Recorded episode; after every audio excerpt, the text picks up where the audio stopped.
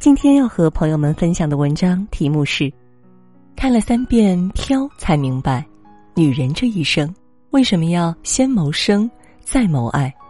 一同来分享。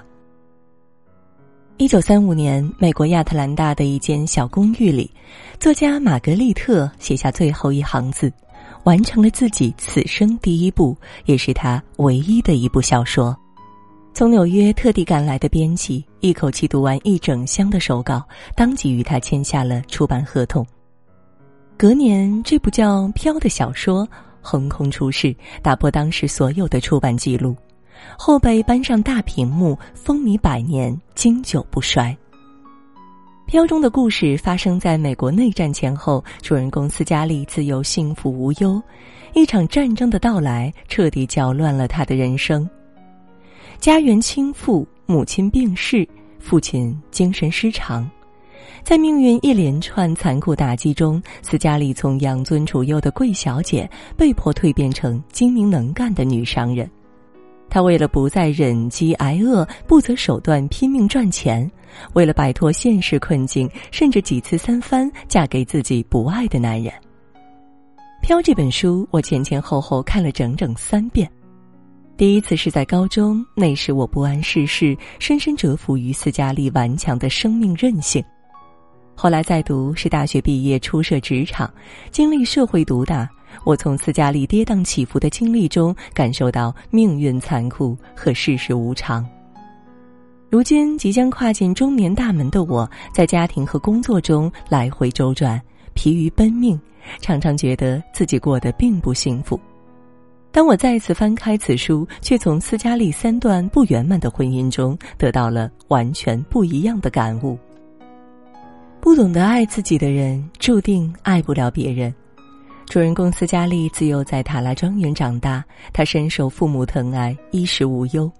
作为当地数一数二的大美人，斯嘉丽跟一半以上的年轻男孩都来往密切。男孩们对她展开热烈追求，都以得到她的芳心为荣。但他的心里却只有邻居埃西里。埃西里俊美不凡，不仅精通骑术、交谊舞，更是满腹诗论，冷静自持。在一众男人中显得格外出色。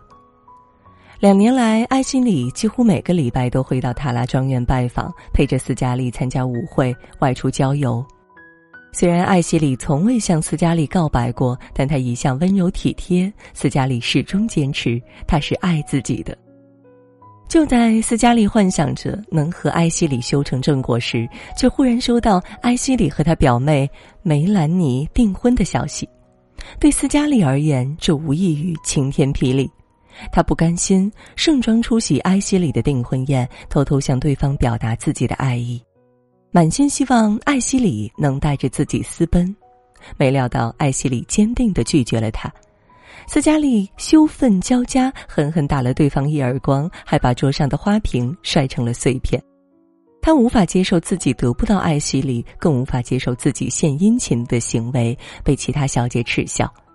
他此时的脑中只有一个念头：必须挽回自己的面子。此时的斯嘉丽仿佛一位溺水者，只要有救命稻草出现，就会不顾一切的抓住。就在这个时候，梅兰妮的表哥查尔斯出现了。查尔斯腼腆害羞，平常几乎没有女孩愿意亲近他，除了斯嘉丽。他向斯嘉丽深情告白，希望能够娶斯嘉丽为妻。为了报复艾希里，斯嘉丽立马答应了查尔斯的求婚。他企图用这场突如其来的婚姻让艾希里后悔。为此，他还特地赶在艾希里之前举行婚礼。仅仅两个星期，斯嘉丽就匆匆嫁为人妻。但不到两个月，查尔斯应征入伍，在行军途中因病去世，他又稀里糊涂成了寡妇。查尔斯的死没给斯嘉丽带来多少悲伤，只留下他对未来的无尽迷茫。斯嘉丽这才明白，这场草率的婚姻只是一场毫无意义的闹剧而已。一个女人最悲哀的，不是遇到没有结果的感情，而是明知没有结果，还要赌上自己一生的幸福。在不值得的关系里不断消耗自己，为了面子耿耿于怀，为了义气自甘堕落。那些年少无知的选择，往往需要用一生去买单。把婚姻当工具的人，终会沦为婚姻的工具。如果说斯嘉丽的第一段婚姻毁于冲动，那么第二段婚姻就是输给了生活。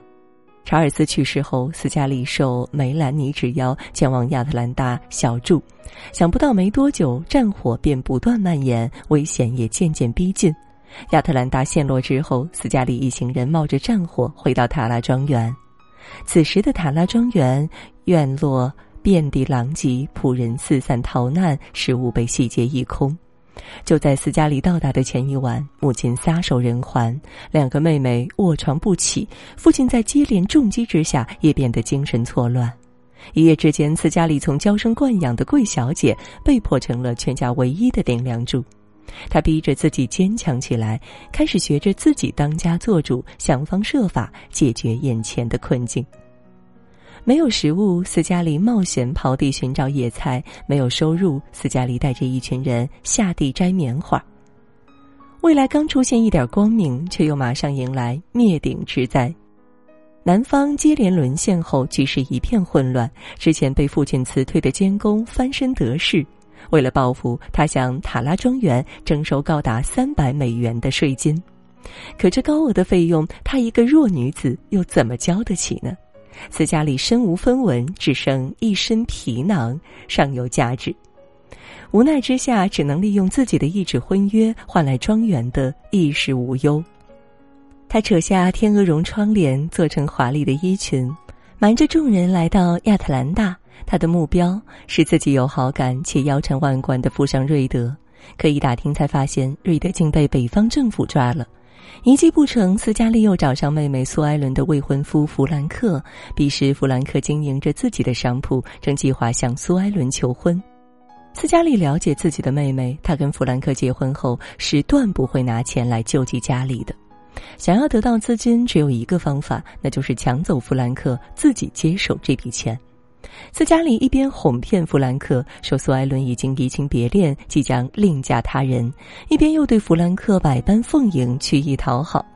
两星期后，斯嘉丽如愿嫁给弗兰克，并在弗兰克的帮助下缴清了高价税金。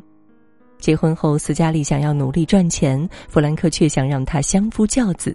斯嘉丽一向独立自主，弗兰克却试图控制她的一言一行。两人的生活矛盾重重，对斯嘉丽来说，这段貌合神离的婚姻只有无尽的争吵和深深的孤独，根本没有所谓的爱情。为了物质而选择妥协的婚姻，注定会写满各种不如意。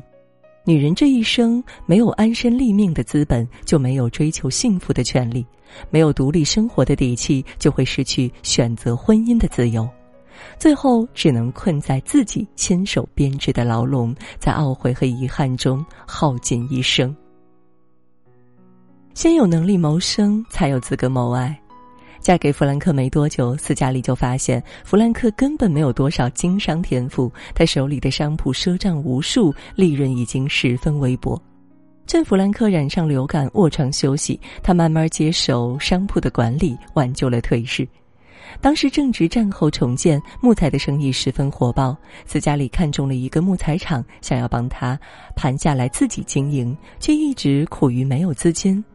已经设法洗脱罪名出狱的瑞德，听闻斯嘉丽想开木材厂的消息，毫不犹豫地把钱借给了他。